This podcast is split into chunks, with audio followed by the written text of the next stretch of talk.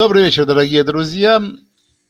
Часак аналитика продолжает свою работу, и сегодня у нас в гостях директор фили... Южнокавказского филиала Центра исследования армии, конверсии и разоружения Владимир Копчак. Приветствую, Владимир. Здравствуйте, друзья. Тема нашего разговора сегодня достаточно интересная. Это инициатива Министерства обороны Армении о народном ополчении. Итак, о чем это и про что это? Ну, действительно, ключевое слово здесь пока э, это инициатива, и я бы хотел все-таки, э, обсуждая этот вопрос, ситуацию отмотать на четыре года назад, э, в апрель две тысячи шестнадцатого года. Э, у меня нет сомнений, что вот некие, пускай и только на уровне инициативы, э, очертания получили, получила, скажем так, э, инерция, выводы, сделанные после известной четырехдневной апрельской войны две тысячи шестнадцатого года. По, скажем так, по очень многим вопросам, направлениям, что неудивительно, армянской стороной были сделаны определенные выводы, так как были, ну, эта война вскрыла много недостатков в целом в построении сектора, сектора обороны и безопасности Армении. Одним из выводов было это, скажем так, прокол определенной проблемы в таких понятиях, как система резерва, как система мобилизационного резерва и так далее. О чем я говорю? То есть одной из проблем, как это ни странно сейчас позвучит, то, что вот и в течение четырех дней активных боевых действий, и по их завершению вот, армянская сторона столкнулась с такой проблемой, как она, грубо говоря, не знала делать, что делать с людьми, которые, ну, в силу сложившихся обстоятельств боев на фронте проявили инициативу и в добровольном порядке прибыли, скажем так, и в Нагорный Карабах и непосредственно из Армении, да, то есть, если мы говорим об армянских сторонах и так далее. То есть, по сути, стояла банальная, параллельно велась мобилизация. Вот, но была и проблема такого порядка, что с этими людьми, то есть там цифры звучали от двух с половиной там, до трех тысяч человек, фактически прибывших на линию боевых действий. Вот, столько же людей было в пути, и у Армении возникла проблема, попросту говоря, что с ними делать. То есть там даже банально не было механизма, как раздать лопатки и что с ними делать и так далее. То есть, с одной стороны, это такой для любой воюющей страны, да, позитивный порыв снизу, с другой стороны, это стало определенной проблемой там, для регулярных подразделений армянских сторон. Вот. Что, о чем я могу э, с уверенностью говорить, уже начиная с апреля две тысячи шестнадцатого года э, армянская сторона очень активно на разных уровнях изучала этот вопрос, это систему призыва, резерва, создание территориальной обороны и так далее, разных там ведущих стран мира, которые достигли определенных успехов в этом направлении. Особый акцент делался, опять же, уверенно об этом говорю, на украинский опыт противодействия российской агрессии в период на тот момент две тысячи четырнадцатого — две тысячи шестнадцатого годов. То есть вот эта инициатива, о которой мы сейчас говорим, она как бы назревала уже давно, четыре года. Вот. Почему она именно сейчас выстрелила? Ну, тут есть, почему так долго, да? Тут есть, на мой взгляд, два момента. Первый момент – это, в принципе, организационный, то есть были дискуссии на уровне Министерства обороны, других силовых ведомств, на уровне профильного комитета национального собрания Армении и так далее. Ну и э, причина, которую, скажем так, можно потрогать в затяжке с этим решением, это смена власти, опять же, в апреле-мае две тысячи восемнадцатого года. То есть старый... Владимир, я, да. я перебью. Дело в том, что так получилось, что тридцатого апреля две тысячи шестнадцатого года у меня был тур, в пресс-тур да, в Армению. Да. И да, да, я... конкретно в городе Армавире я видел, как... Угу. Два автобуса с добровольцами были отправлялись именно в Карабах. тридцатого апреля, то есть боевые действия уже завершены. И то есть поверить в то, что у них не было этого, поверить в то, что вот их отправили в Карабах, они не знали, что с ними делать, вот это непонятно. Вот, нет, ну это я сейчас, скажем так, насчет того, что это было для них проблемой, я сейчас, скажем так, ретранслирую не свое мнение, не свои наблюдения, а то, что я непосредственно слышал занимаюсь этим вопросом со стороны армянских коллег. То есть я сейчас говорю о период четырех дней боевых действий, и когда уже ситуация нормализовалась, нормализовалась, цифры, которые я называл и так далее, это было. А то, что, то о чем ты сейчас говоришь, оно только подчеркивает, скажем так, э, ну, э, э, э, это дело. Вот. И ну, о том, что проблема существует, это не существовало, и существует, э, собственно, об этом эта инициатива и говорит. Потому что ну, возникает банальный вопрос, мы сейчас к деталям перейдем, да, а зачем, собственно, там, мобилизационное управление Генерального штаба? Вот. Почему в его рамках не модернизировать там, систему призыва, резерва и мобготовности? Мобилизация – это прямая обязанность Генерального штаба, вот, тем более у воюющей стране. Вот. Почему долго к этому шли, там был нюанс, потому что, опять же, в две тысячи восемнадцатом году на стыке апреля-мая старой команде, в том числе силовому блоку, уже был, было не до этого уже, вот, а новой команде Никола Пашиняна с переформатированным э, очень глубоко, скажем так, силовым блоком на всех уровнях, новой команде, мягко говоря, было пока еще не до этого. Это так я вижу ситуацию. Но то, что это э, подсветилось, скажем так, именно сейчас, ну, тут как бы шлейф от последней июльской эскалации, вот, он как бы на поверхности. Вот. Но какие, на мой взгляд, почему речь идет именно об инерции от две тысячи шестнадцатого года, апреля? Ну, помимо того, что там замминистра обороны Армении об этом прямо сказал, кстати. Вот. Потому что то, что сейчас вынесено на дискуссию, речь идет категорически не о структуре резерва, не о структуре призыва, не о каких-то других структурах, которые в структуре Министерства обороны и так далее. То есть все эти моменты, они продолжают жить своей жизнью. И речь идет о том, чтобы, скажем так, причесать, чтобы навести порядок именно в том сегменте, потенциально добровольческом и так далее, на случай дальнейшей возможной эскалации. Ну и плюс это... На данном этапе это в главных, как это подается. Это, конечно, имиджевый момент власти, это ставка на патриотическое воспитание, прежде всего, молодежи. Вот, патриотическое воспитание, ну, или, там, как, показатель того, что вот народное ополчение и так далее, это те, кто уже не могут быть и в моб-резерве разных там волн или разных там уровней. Вот, то есть что э э этих людей, скажем так, подтянуть к общему вопросу защиты и обороны государства. Ну, это как бы капитан очевидность. Вот.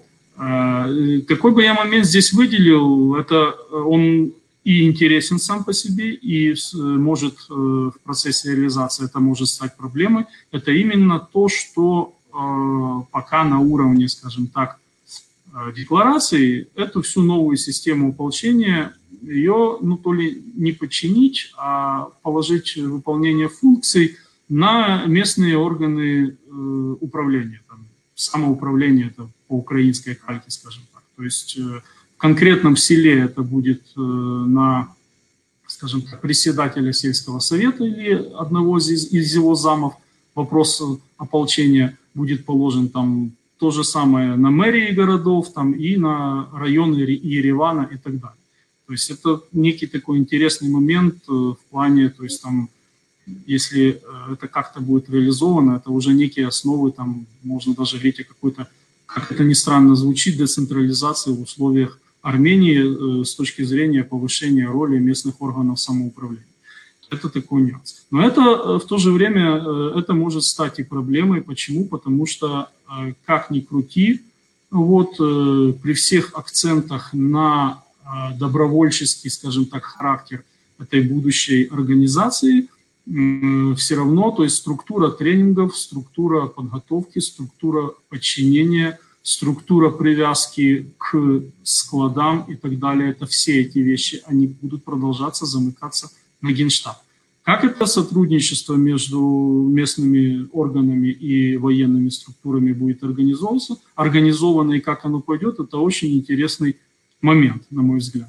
Ну, вплоть до того, что это, как ни крути, это рассеивание определенных ресурсов, потому что ну, инструктора те же инструктора, те же системы подготовки, там, питания, проживания, логистики и так далее, они не могут базироваться только на идейной, пускай и главной, основе. То есть в этом я вижу, то есть, на мой взгляд, главную проблему. Вот. Что касается, например, я уже упомянул, то есть внутриполитического аспекта, вот, в условиях Армении. Ну, понимаете, команда Никола Пашиняна таким образом опосредованно проводит для себя еще больше новые красные линии в плане возможных там навязанных и так далее вариантов урегулирования карабахского проблемы. То есть сейчас, если смоделировать ситуацию, таким образом, такой инициативой, взбодрив армянское общество, любой власти, не только Николы Пашиняна, очень тяжело будет пойти на определенные, скажем так, то ли уступки, там, шаги навстречу в рамках даже самых модернизированных мадридских принципов или самых модернизированных планов плана Лаврова. Вот. Сам Сергей Лавров... Извини, да. Конечно, но ты действительно видишь э, вообще варианты каких-то уступок? Нет, ну, понимаете, в чем смысл? Я вариантов уступок и не видел до этой инициативы. Но мы же говорим о каких-то сигналах, не о вещи в себе и так далее. То есть я говорю о том, что я, у меня нет сомнений в том, что Москва каким-то образом будет подводила и до июля, до двенадцатого июля, и после него есть сигналы о том, что Москва будет склонять обе стороны к своему варианту урегулирования. И здесь для меня очевидно, что Ереван тем или иным способом должен уступить. Это очевидно. То есть это очевидно и на поверхности. В контексте, как минимум, деоккупации ряда районов вокруг бывшей НКАО. Это, это очевидно. Я, когда я говорю об этой инициативе, как инициативе нынешнего официального Еревана, Никола Пашиняна и так далее, это определенный сигнал о том, что он готов поднимать ставки, что такой вариант уступок, вот, любым способом для него неприемлем. Это для меня очевидный сигнал и Баку, и прежде всего Москве. Вот. Потому что, ну, как, как хотя бы с идеей выйти, что мы о чем-то договорились в рамках плана Лаврова в армянских реалиях, я сейчас на самом деле э, не, не представляю. Вот. И это такой, скажем так, пускай и незначительный, но штрих к тому, что ситуация накаляется, она накладывается на последнюю обстановку, на последние тренды там некого похолодания по линии Москва-Баку, соответственно, сближение Азербайджана с Турцией и так далее. То есть там фрагментации, скажем так, союзнических блоков на Южном Кавказе, там по линии с одной стороны Баку-Анкара, а с другой стороны там Москва-Армения. Для, для меня это очевидный тренд. Но в то же время, опять же, я вполне допускаю, что эта инициатива народного ополчения, она останется вещью в себе и будет жить исключительно на уровне инициатив. За этим надо просто наблюдать и смотреть. Вот. Возвращаясь, опять же, к проблемным моментам, ну, понимаете, почему здесь еще политический такой ход со стороны э, команды Никола Пашиняна? Пашиняна. Если он думает, что... Э, я не знаю, насколько логично выглядит э, решение попробовать вот эти потенциальные народные массы, которые были увидены, опробированы там, в шестнадцатом году, и так далее, то есть, ну, вычеркнуть их из возможного, скажем так, внутриполитического противостояния в Армении, то есть формально подчинив их и замкнув на Генштаб. Но это я уже глубоко копаю, но на самом деле исключать этого также не стоит. Вот на самом деле, там еще был интересный штрих, что, ну, и без народного ополчения, если я не ошибаюсь, в Армении давным-давно существует структура, это Союз добровольцев, аббревиатура, по-моему, Аркрапа, если я правильно помню. Вот. Там действительно, она, ну, она не столько занимается ополчением, сколько там это такой союз ветеранов, там разные потребности участников боевых действий они отстаивают и так далее. Но не только.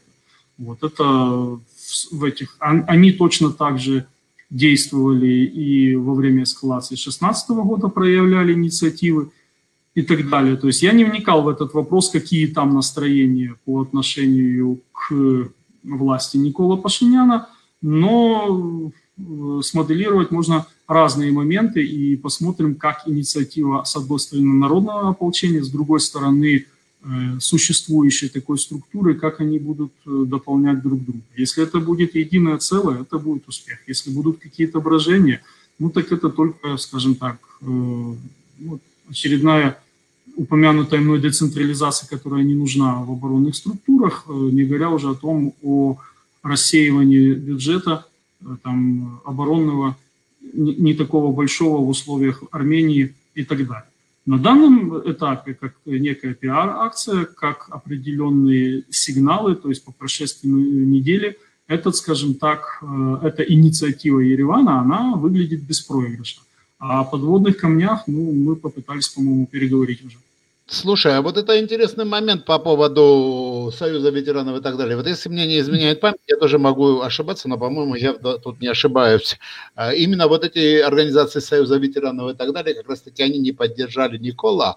Это действительно может быть политическим противовесом каким-то? Вот, э, ну, нет. То, что они Никола не поддержали в две тысячи восемнадцатом году, это факт. Я говорю о, о состоянии здесь и сейчас, и ну, ты как бы снял с языка. Конечно, с этими структурами, скажем так, представители старых элит, то есть никто, вопрос с повестки дня качать режим Николы Пашиняна не столько в Москве, сколько силы, ориентированные на определенные круги в Москве, армянские силы, они с повестки дня не сняли, это известные силы и так далее. Вот. Я вполне допускаю, что с, у них очень плотная связь, контакты, химия, если хотите, с, с этой ветеранской организацией. И это определенного рода угроза может быть и для Никола Пашиняна. Подчеркиваю, может быть. Поэтому это на самом деле великое искусство, как вот этих, ну, таких людей там, по украинскому опыту их очень легко, очень тяжело, пардон, загнать под шконку и причесать. То есть это люди реально с боевым опытом, это люди, я же говорю, что э, проявляли инициативу и э, в шестнадцатом году, как в июле было, не вникал в этот вопрос, но без, скажем так, корреляции э, вот этих э, всех вещей дела не будет. Вот, например, э, ну, интересный момент, тоже нюанс. Категорически э, в этой инициативе Министерства обороны Армении мы имеем дело сейчас вот, ну, с таким понятием, как территориальная оборона и так далее.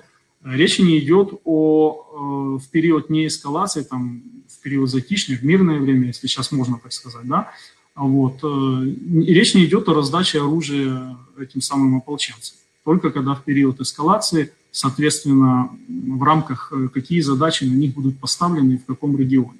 То есть, как я вижу эту ситуацию, речь идет о том, что ну, определенная часть людей регионально разбросаны и так далее. То есть в случае эскалации на фронте в том или ином виде, в зависимости от географии, они четко должны знать, что должны там делать. Там Ч плюс двенадцать, двадцать четыре, семьдесят два и так далее. То есть для меня это очевидно.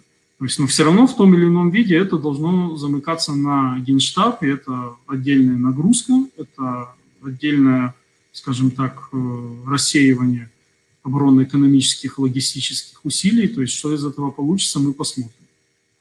Насколько это похоже вот на систему территориальной обороны, которая есть, например, у швейцарцев? Тотальная Нет, ну, не, не, не, ну вообще не похоже. Ну, пока вообще не похоже, потому что это инициатива, и речь о раздаче оружия, скажем так, не идет. Не похоже в том плане еще, что... Скажем так, ну, остало, ну, в Армении сейчас или советская, или позднесоветская система там, мобилизации, военкоматов и всего остального, она как бы живет. То есть на это, ну, я не говорю, это плохо или хорошо в формате. Она живет и ну, определенную жизнеспособность уже несколько раз доказала, то есть даже в самый последний период. Вот. То есть здесь просто речь идет, ну, я бы здесь сказал, все равно я вернусь к этому, потому что говорил, к определенному сигналу общее напряжение и, скажем так, повышение вероятности новых боевых действий вот, на, между Арменией и Азербайджаном, она повышается. И это является ну, даже не косвенным, а неким таким полупрямым сигналом. Но дальше там не надо быть великим поворотом от военного искусства, то, что повоевать лучше осенью, а потом весной, потому что зимой на карабахском направлении воевать тяжело. Вот. То есть, поэтому вот это такой тренд, скажем так, для меня в некотором роде тревожный. Вот. Ну, сбудется он или нет, я сейчас не готов отвечать на этот вопрос. Вот тенденции, и мы проговаривали, они видны. по фрагментации, скажем так, союзнических блоков на Южном Кавказе, некий там тренд ухода боку от Москвы, не будем повторяться. Вот. А, ну, давайте подождем хотя бы законодательного, открытой части законодательного утверждения этой инициативы там, на уровне парламента и так далее. Потому что это общественная дискуссия, ну, вы же понимаете, что это, ну, несмотря на громкое название ополчения, она может как бы на уровне общественной дискуссии умереть. Понятно. И последний вопрос. Ну, допустим, вот все это прошло так, как это описано, хотя гладко mm-hmm. было написано. Забыли про овраги, но тем не менее, прошло как написано. Что в этом случае делать противоположной стороне? Тоже создавать народное ополчение? Ну, это хороший вопрос. Любимая моя поговорка «не по Хуану Самбреро». Вот, э, народное ополчение, ну, э, ну, давайте опять тогда попробуем более предметно поговорить. Ну, инициатива народного ополчения Армении, она еще вызвана разностью на длинную мобилизационных ресурсов таких государств, как Азербайджан и Армения. То есть там сейчас, например, уже на уровне общественной дискуссии озвучена цифра там, ополченцев, подчеркиваю, помимо резервов там, разных волн, разных там, уровней, как там звучит, да, это там порядка сто тысяч человек уже озвучено. То есть подтягивать к этой подготовке, к этому, скажем так, процессу ополченцев предполагается также женщин. Вот. Например, есть тренды о том, позитивные, опять же, и беспроигрышные для армянской стороны организаторов, да, то есть там, допустим, хочется придать имиджевую составляющему этому процессу, например, там, как в Соединенных Штатах, там, ну, я не знаю, там, некие бирки, там, что я состою в ополчении, там, мой брат состоит в ополчении, там, или там, мой муж в ополчении и так далее.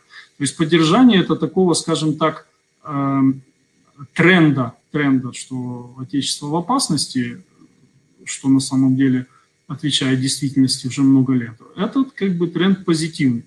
Вот. Далее как это пойдет, ну вы же понимаете, что э, не, несмотря на несколько раз озвученную по линии Минобороны Армении концепцию активной обороны, это то есть там нанесение симметричных ударов, с разных, а не только там на карабахском направлении. Вот.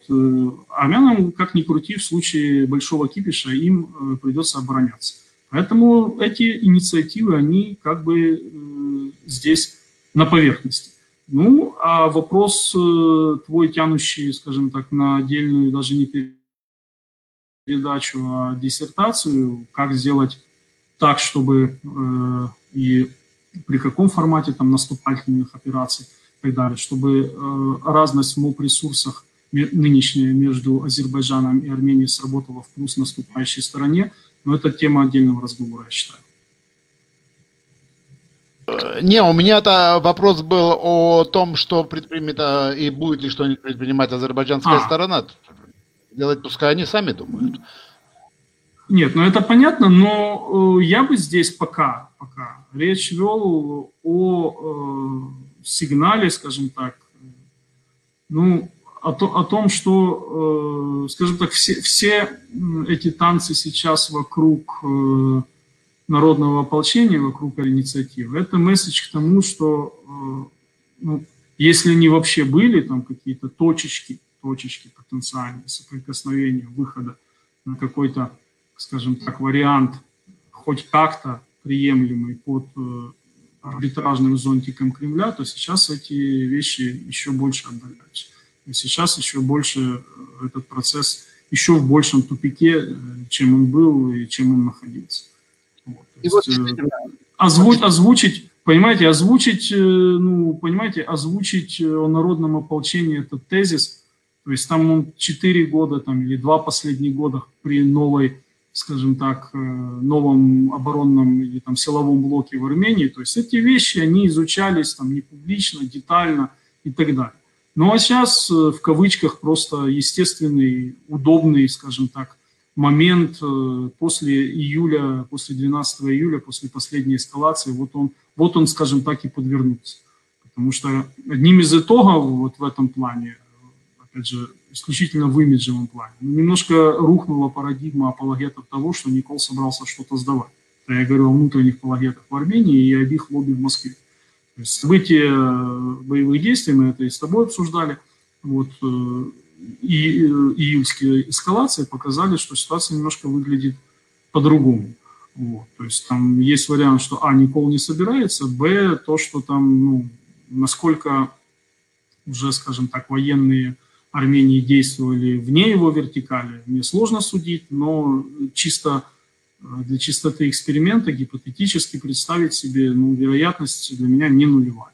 Вот. Вот это надо учитывать, на мой взгляд, в Азербайджане, как и много лет назад. Ну, по мне, так она давно рухнула, просто-напросто апологеты на то они и апологеты, что всегда найдут... Да. Объяснение тому, почему так не случилось. Хорошо, огромное спасибо, Володь, за очень интересную беседу. Продолжим. Да, спасибо. Да, как обычно. Спасибо, всегда к вашим услугам. До новых встреч!